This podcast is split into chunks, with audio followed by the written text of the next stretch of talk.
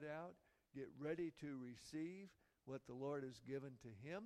If you're watching online, we are here at 3025 South Westwood in Poplar Bluff, Missouri, and we invite you to come and be a part of what God is doing. And you can see all the services that we've had archived there online as well. God bless you. Thank you. Good morning. Good to see everyone here today. It's always good to gather together each and every week, and just get to worship together and to be encouraged. So today, I'm going to be in a passage in Philippians chapter 3. The name of the message is The Pendulum. Everybody say The Pendulum.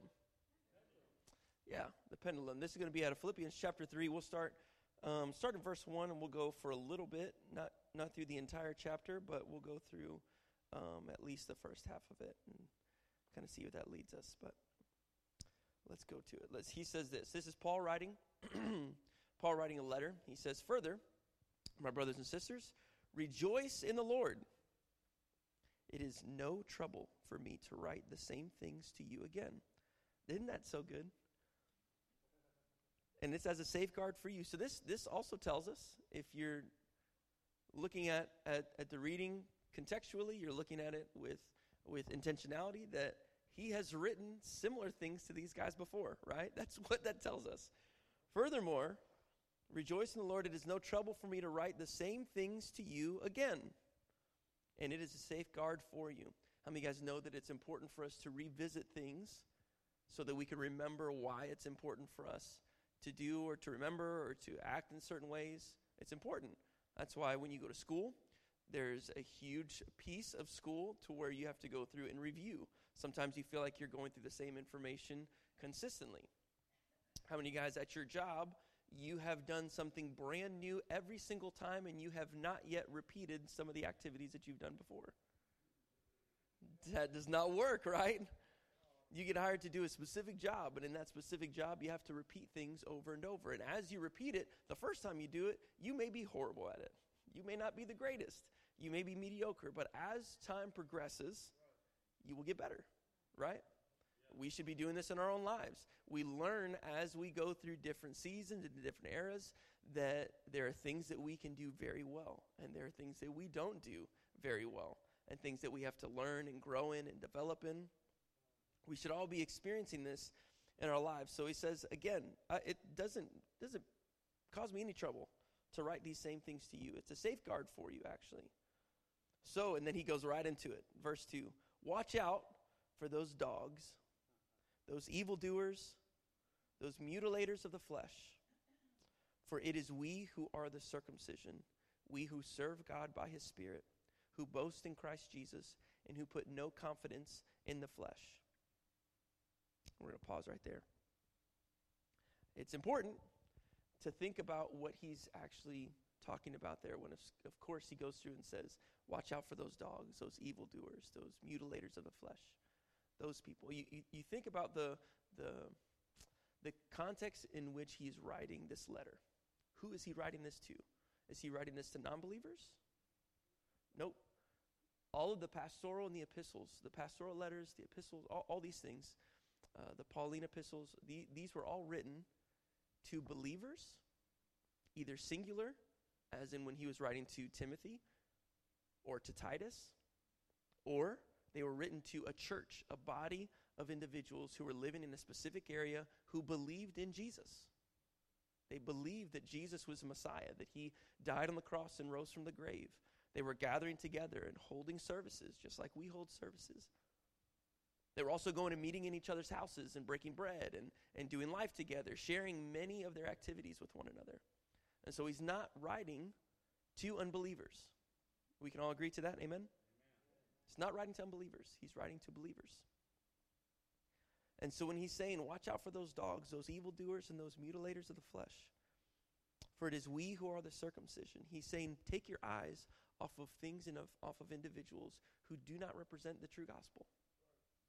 Take your eyes off of them as the main source of your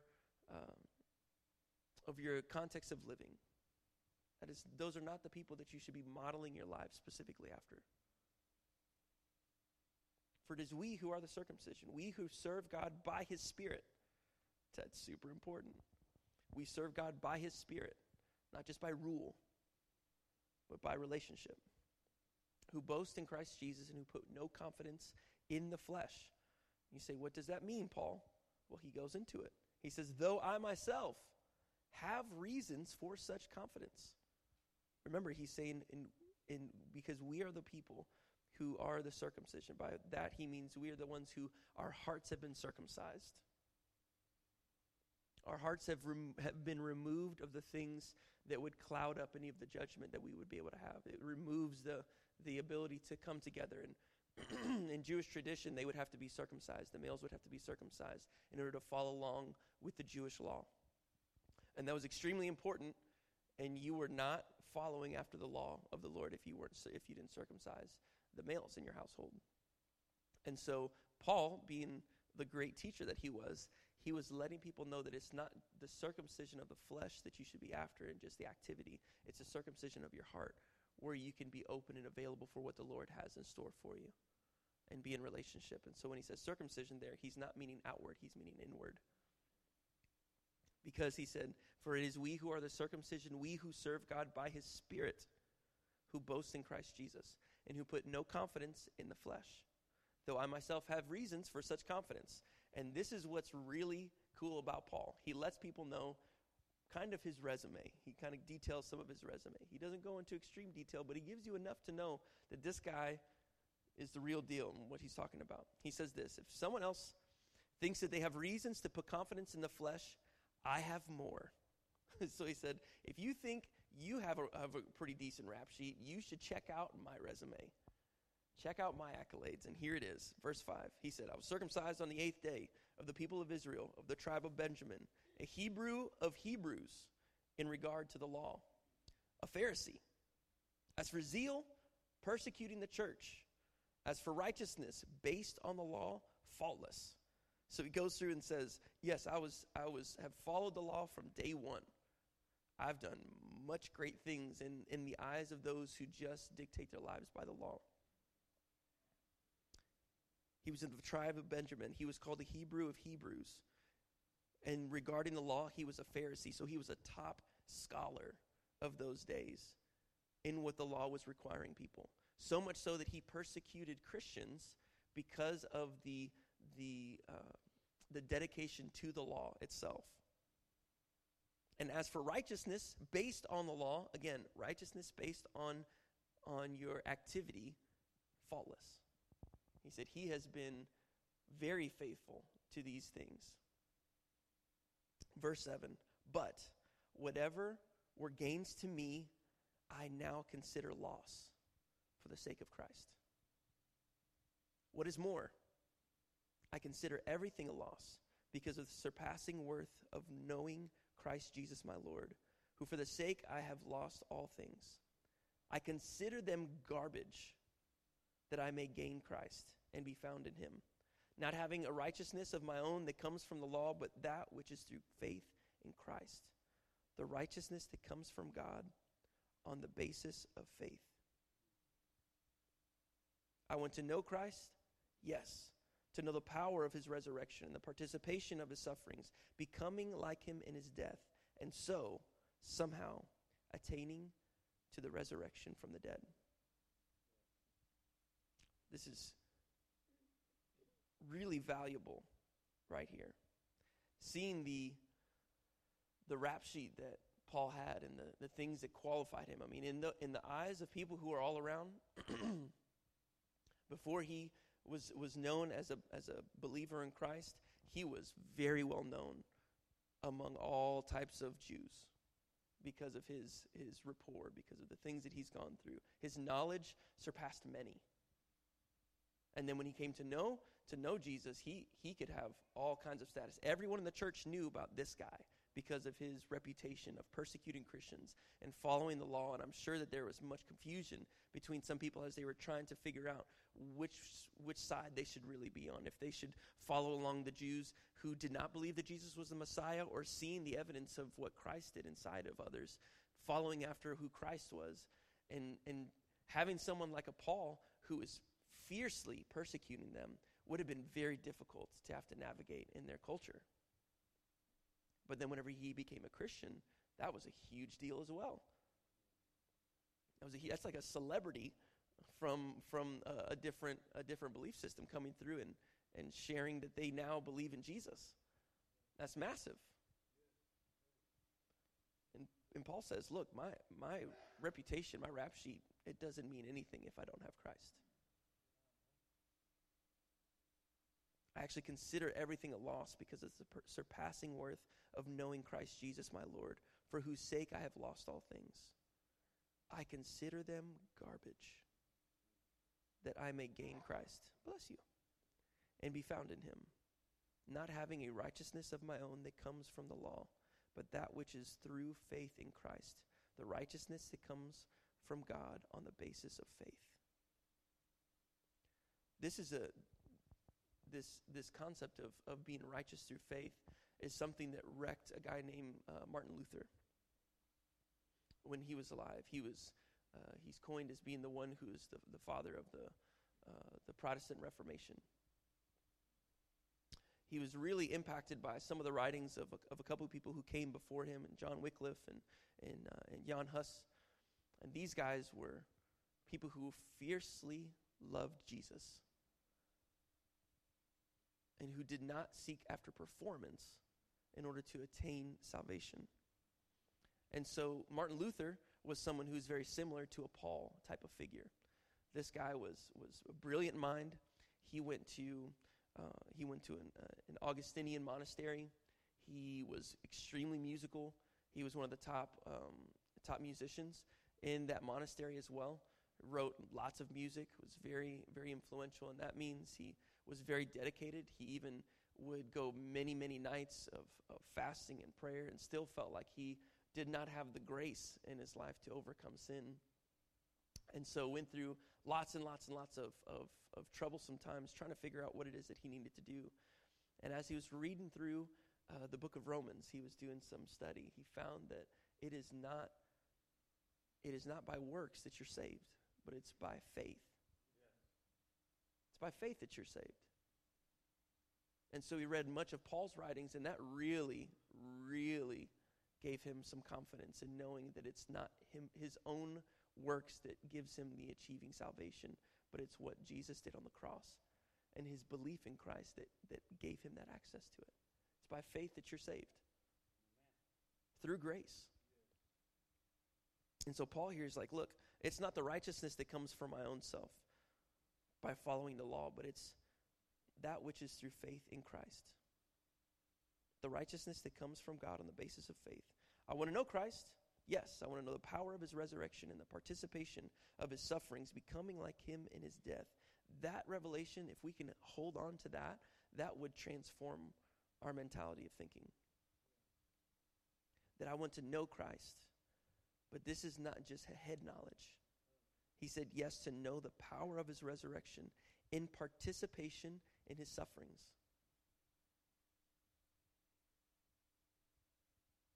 We talked about this a little bit. I believe it was last week or the week before. That being a Christian also means that we, as followers of Jesus, should expect to follow the same things that Jesus had to go and encounter. And we should not be surprised when we encounter things that Jesus had to go through. He went through temptation. He went through betrayal of someone very close with him. He went through times of loneliness,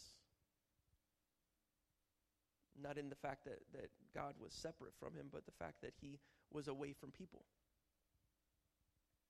Felt abandoned could have as well whenever he was at the Garden of Gethsemane and he was praying fervently for what was about to happen, and some of his disciples were exhausted and sleeping whenever he wanted them to join with him. And so he could have felt like he was not supported by those around him.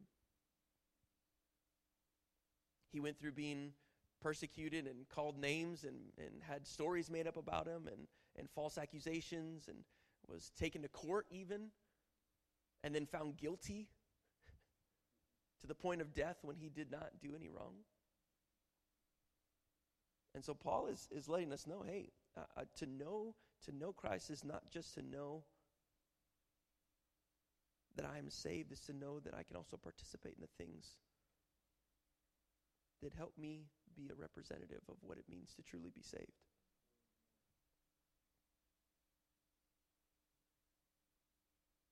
And then he says in verse 12, now that I have already attained all this, or have already arrived at my goal, or not, sorry, not now, Sam. Not that I have already obtained all this, or have already arrived at my goal, but I press on to take hold of that which Christ Jesus took hold of me. Brothers and sisters, I do not compare or consider myself yet to have taken hold of it. But one thing I do, forgetting what is behind and straining towards what is ahead, I press on towards the goal to win the prize for which God has called me heavenward in Christ Jesus. Forgetting what is behind and straining toward what is ahead, I press on towards the goal to win the prize for which God has called me heavenward in Christ Jesus. He's saying, look, I haven't arrived. Paul is saying, look, with all these accolades and good things that I have on this rap sheet, I still have yet to arrive into this place of fully being aware of all the things that he had just listed there. But realize that I cannot look back on my resume and the things that I have done that have been great and wonderful, sure. You could go in many different places and be well esteemed, but he's like, I cannot concentrate on those things. I have to push forward. And to push forward is not to look behind. It's very hard to drive a car if you're staring in the rearview mirror. It's also extremely hard to drive a car if you're completely turned backwards and looking out the back glass. That's very difficult. Some of us, we may be in that state to where we are just looking out the back glass. We're not even looking forward, not looking in the rearview mirror, we're not looking in the side mirrors, we're just staring in the back. Just wishing we were back there, hoping we can hit reverse real quick. Maybe you are putting it in reverse and try to go that way. For some of us, we may feel like we're a little more stealthy in checking out the past a little bit more, and that we are checking out the mirrors as much as we can, constantly looking back, but being distracted for what's actually happening forward.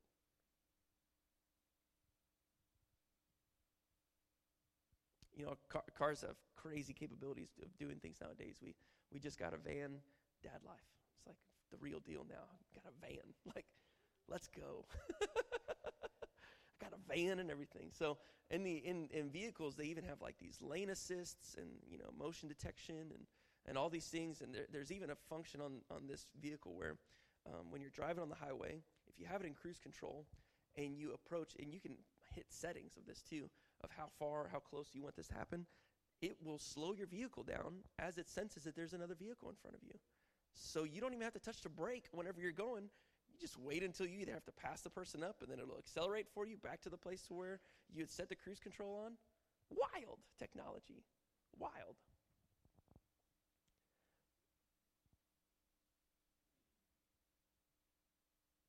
It's crazy how the Holy Spirit can do those things for us as well at times. But there's also a position where I think that you can be over-reliant on something because you don't actually want to do the driving as well. We need to have discernment, 1,050% discernment needs to have had. You need to be able to listen to the Holy Spirit and be able to move and navigate. And there's sometimes where you are just going through life the same exact way, and it seems like things are just happening, opening up, and there's opportunities, and there's great things that are going on, and it's like, I didn't have to touch anything, and the Lord is just doing this for me. This is wonderful.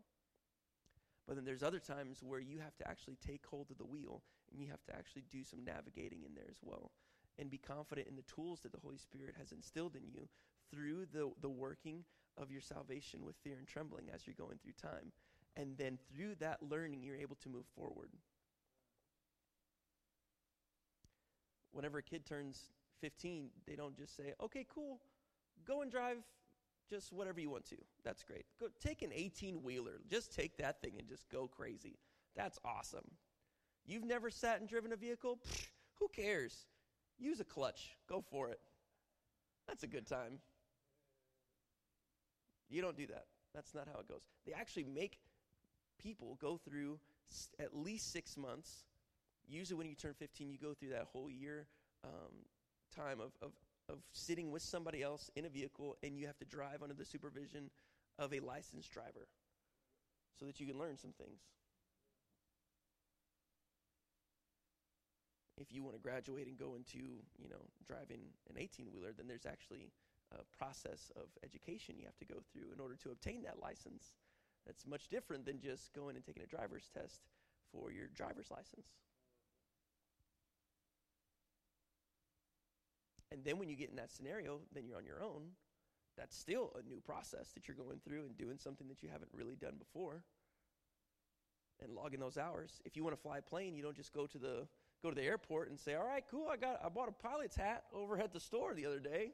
It was Halloween time, and I knew this was my opportunity. Got my pilot's hat, jumping in the plane. Let's go. Take off. You have no clue how to even get that thing off the pavement. You have to go through a process of learning and growing and developing and go through that. So there are times that we are just going by the ability to listen to the Holy Spirit and letting Him open the doors as time goes. And it's like, wow, this is incredible, the things that I'm able to be involved with, and it's amazing.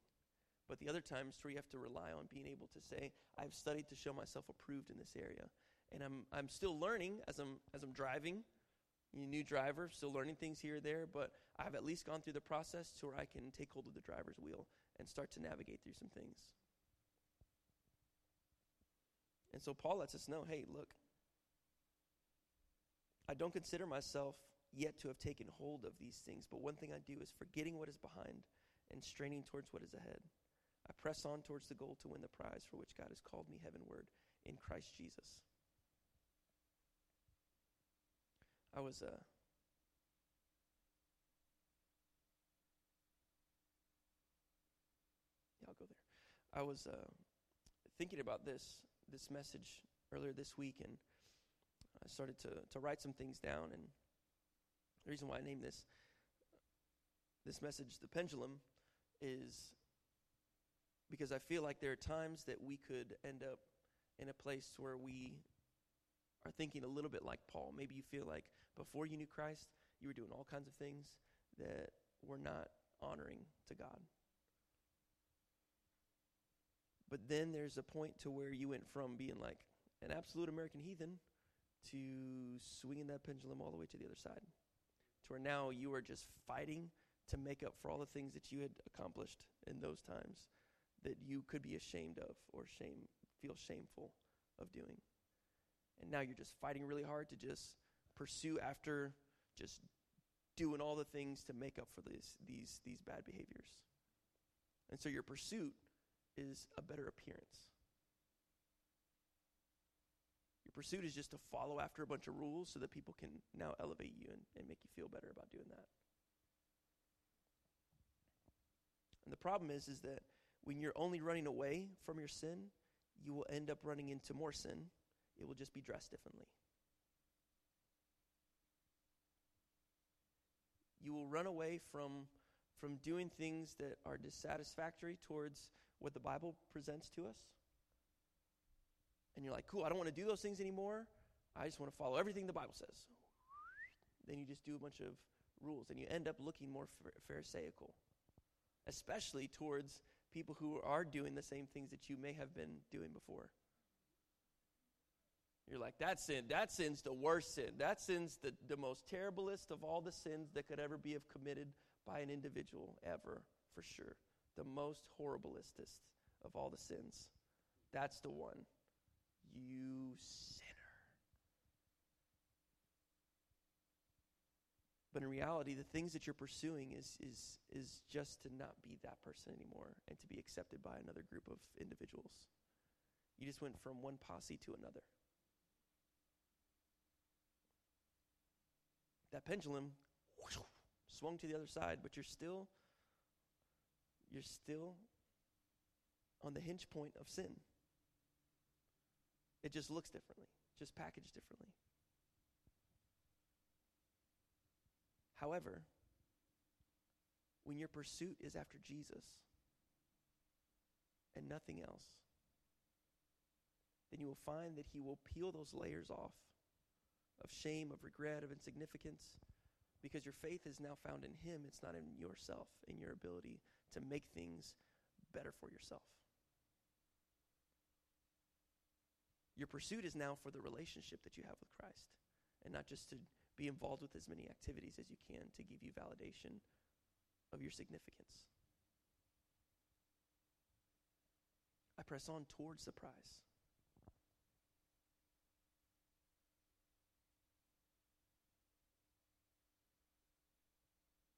It ends up looking kind of like a story. There's a story by Edgar Allan Poe called The Pit and the Pendulum. Anybody ever heard of this story? Yeah, wild story. There's been lots of movies and stuff made after this. The historicity of that story is questioned, but the story itself is fascinating to look into and to study. I just want to read just an overall plot line for you guys, so you guys can see. I'm not going to go through the entirety of his writings, but I'm just going to read this little synopsis of this, and then we'll go into this and we'll end with this story here. But The Pit and the Pendulum by Edgar Allan Poe. It's the unnamed narrator is brought to trial before sinister judges of the Spanish Inquisition, charged with offenses that are never stated. As 7 tall white candles on the table slowly burn down, the narrator feels his hopes of survival diminishing as well. He is condemned to death, whereupon he faints and later awakens to find himself in a totally dark room. At first, the prisoner thinks that he is locked in a tomb, but then he discovers that he's in a cell. He decides to explore the cell by placing a scrap of his robe against the wall so that he can count the paces around the room. But he faints before he can measure the whole perimeter. When he reawakens, he discovers food and water nearby. He tries to measure the cell again and finds that the perimeter measures 100 steps. While crossing the room, he trips on the hem of his robe and falls, his chin landing at the edge of a deep pit. He realizes that he had not tripped. If he had not tripped, he would have fallen into this pit. After losing consciousness again, the narrator discovers that the prison is slightly illuminated and that he is strapped to a wooden frame on his back, facing the ceiling. Above him is a picture of Father Time, holding a pendulum, measuring 1 foot from horn to horn. The pendulum is swinging back and forth, slowly descending, designed to kill the narrator eventually. However, he is able to attract rats to him by smearing his bonds with the meat left over for him to eat. The rats chew through the straps, and then he slips free just before the pendulum can begin slicing into his chest. The pendulum is withdrawn into the ceiling, and the walls become red hot and start to move inwards, forcing him slowly toward the center of the room and into the pit. As he loses his last foothold and begins to topple in, he hears a roar of voices and trumpets. The wall retracts, and an arm pulls him to safety. The French army has captured the city of Toledo, and the Inquisition has fallen into its enemies' hands.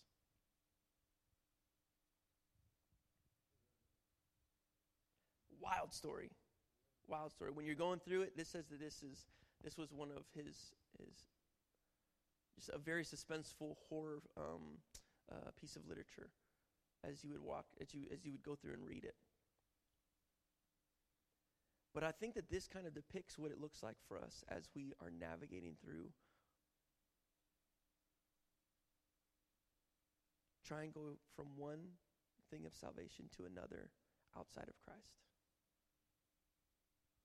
He's standing in front of these judges, sinister judges,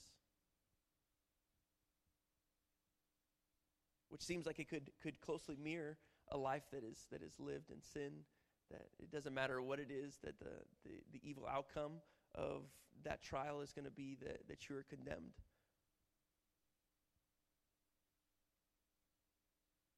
You're condemned to death, and then you end up in this dark place. You think it's a tomb, but then you realize it's not really a tomb.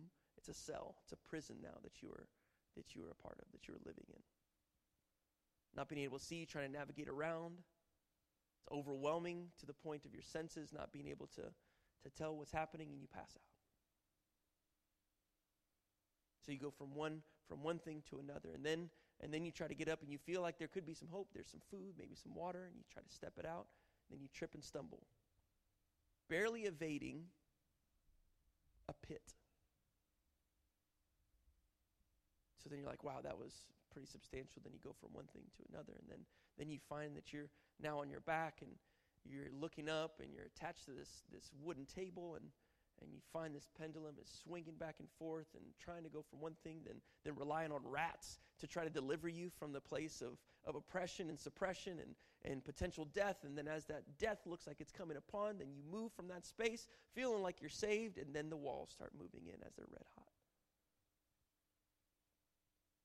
Scalding red hot, and it's moving closer and closer and closer and closer into imminent death. And you realize there is nothing more that you can do on your own. There's no other escape plan. There's no other opportunity to get from this place to that place. You've completely exhausted every single one of the opportunities you could have had for escape.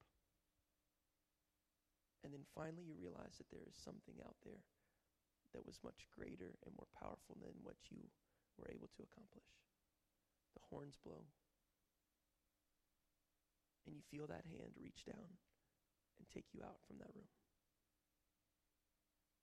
We go from one thing to another many times, seeking after our own significance, our own salvation, when in reality, the system that is made in a life of sin is one that will just completely make you run ragged, to the point of realizing that there is no hope in this current situation.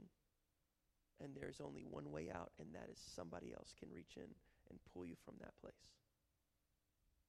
And when we call out, when we hear the voice of the Holy Spirit whispering that you need to come to me,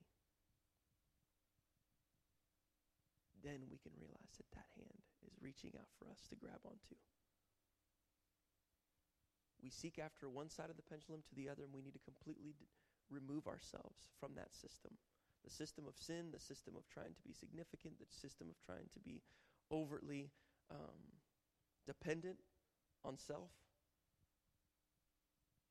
And we need to do what Paul says, is we need to quit looking at things that are behind and leave that back there. We need to squint. And whenever you squint, whenever you do this activity, it's not because you can't see. You need glasses. But you're straining, you're pushing. When a runner strains, whenever I used to run track, there was this race. It was called the 400-meter relay. One of the most fun events, I think, of the entire track meet is you have 4 different athletes that are on a team, a relay team, and they're supposed to run a lap each around the track. They call it a 400-meter dash, but it's kind of a dash, but it's not really a dash because it's pretty far. So for someone to run at top speed for that long is pretty difficult.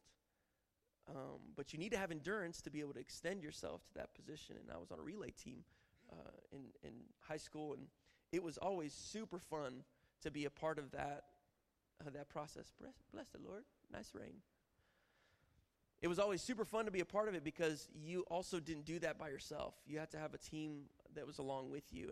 And when you would run, you would take off, and the first 100 meters, that first little loop is pretty easy. You're like, all right, cool, I'm finding my rhythm.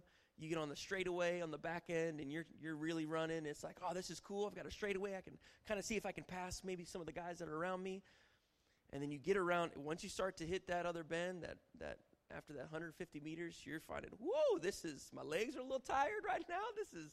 This is getting a little more difficult. I'm starting to breathe a little heavier. Whew. And then you want to push yourself because you know that you're on a relay team, that if you have a slower time, you could have the entire team lose because you didn't do the job that you were supposed to. And then so you start straining, and they have this thing called the kick. At the end of your performance, you just kick it. And that's where you just go all out and you give every single bit of energy, every single bit of determination, every single bit of your breath to this last part of the race. And that's around 150 meters where you just take everything that you have and you take off as hard and far as you can. And at the end of that, I mean, the last 100 meters, you're on that straightaway and you're running. And you're like, oh, my gosh. Your legs start doing one of these numbers right here. And it's like, oh, this is the jello is setting in. You know, it's like, have you ever, like, slapped jello and watched the jello just go like that on the plate? Like, your legs feel like that while you're running. You just can't hardly get through it. And then you're panting, but you also, like, have adrenaline surging through your system because you feel either the footsteps of the people behind you as they're trying to approach, or maybe you're reaching to get past someone who's right in front of you. You're taking off, and it's more and more and more and more, and then you're gritting and you're determining, and sometimes the wind is right in your face. You got to squint your eyes, and you're just peeling yourself forward, and then finally you get to the place where you can hand off that baton, and then you can fall on the floor and be relieved that you were done with that race until the next time they force you to run that awful thing that is so amazing. The determination not to look backward, because if you look backward in the middle of the race, it's not going to help you, A, because it's hard to stay on the straight and narrow path that's set for you. Can't stay in your lane. You start to migrate through. Have you ever tried to turn around and talk to somebody while you're moving forward and you end up bumping into somebody on the other side? It's just the way that it works. You can't walk a straight line successfully every single time if you're looking backwards.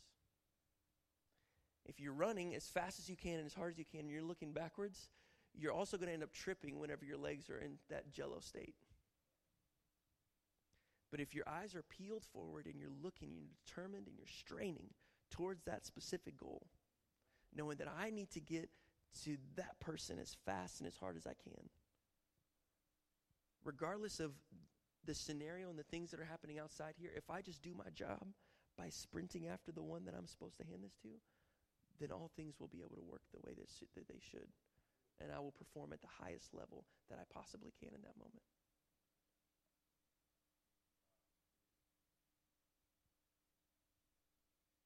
We do not need to sit and worry about what everybody else is doing or look at our past and what we have or have not accomplished. We need to have our eyes set forward on the prize, on the goal. Get rid of the pendulum swing to where you're going one side and another. You're living this kind of roller coaster lifestyle where you just seem to go from one sin, and then you come back into what you feel like you're doing good because you're just attending church and you're doing a couple things. You know, maybe you haven't said a couple curse words today or whatever the thing was that you feel has been the good gauge of you doing well, but then you feel like you're back into sin. The problem is not that you are just moving into sin. It's that you're still attached to the pendulum of self-satisfaction and appeasing the flesh. You're living by your own standard of success when in reality you need to remove yourself from that situation and realize that the Holy Spirit has reached his hand out and he's wanting to be a part of an active community with you, an active involvement in your life. And you need people to be a part of that. You need others to be a part of that. You need to be faithful in pursuing after Jesus on your own as well. You cannot rely, again, it's the Dietrich Bonhoeffer's quote, to where beware of those who can only be alone but they can't be in community, and then be aware of those who can only be in community but cannot be alone. It's like you live on either of those two spectrums, relying on other people or relying on yourself for all the things that you need, when in reality we need to rely on the Holy Spirit. We need to have a relationship with the Holy Spirit. And you need to have good relationships with people who have great relationships with the Holy Spirit. I'm so thankful for my wife all the time because she's a great proponent of being able to hear from the Holy Spirit things that I can't see in my own life because I'm blind to them because I'm just used to stuff. You need people in your life who can call out certain stuff that you can't see. And then if you are listening to the Holy Spirit, he will say, he'll sit there in the room with that person who's also telling you stuff and go, And then you got to sit there and go,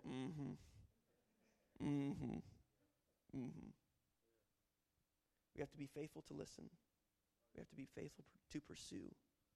It's not by my works that I'm saved. It's not by my own righteousness that I'm able to have a relationship with Jesus. It's the fact that Jesus came and died on the cross. And then he didn't just die, but he rose from the grave. And then he sent the Holy Spirit so that we can have great communion with him here on earth. Eternity happened when you accepted Jesus as your Lord and Savior. That's when eternity started for you. It doesn't start after you pass away.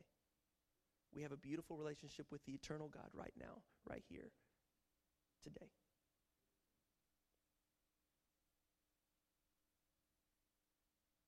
So let's stop looking behind at those things. Let's push forward. Let's push forward. Let's stand.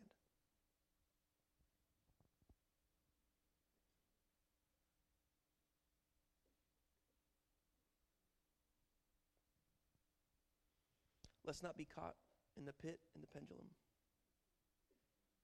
Let's not get caught in a cyclical process of trying to please ourselves and our own idea of what it means to follow after Jesus.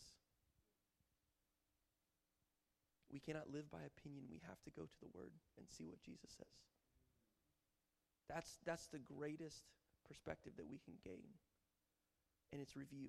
Paul stated it at the very beginning of this chapter.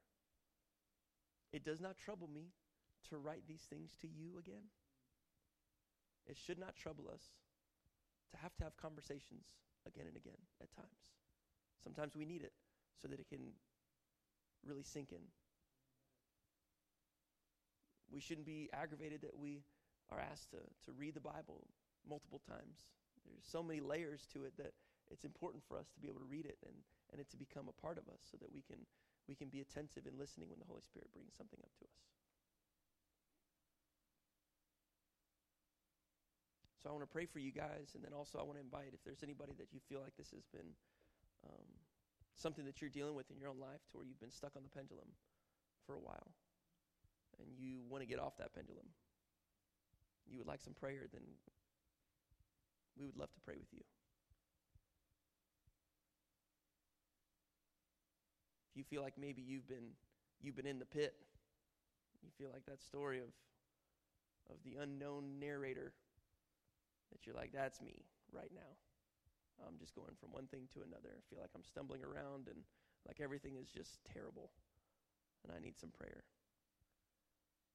Because I'm telling you right now, the Holy Spirit has his hand out.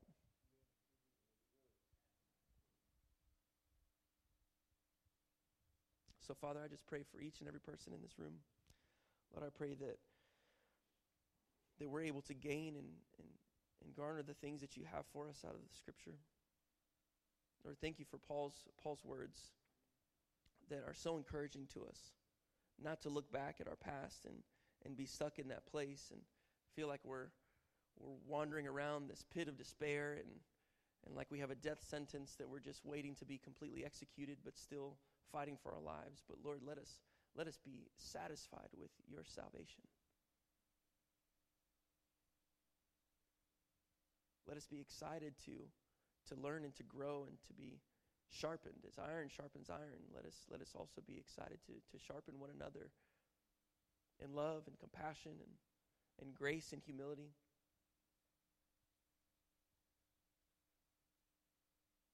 We want to honor you with what we do and with what we say. Lord, we want to strain forward. Thank you that you have grace for us in the middle of a process, and that your wisdom it's much greater than anything else that we could have come up with on our own, and that you gave us the wonderful gift of community. Let us be satisfied in the moments when we are alone with you, and let us be satisfied in the moments that we are with one another.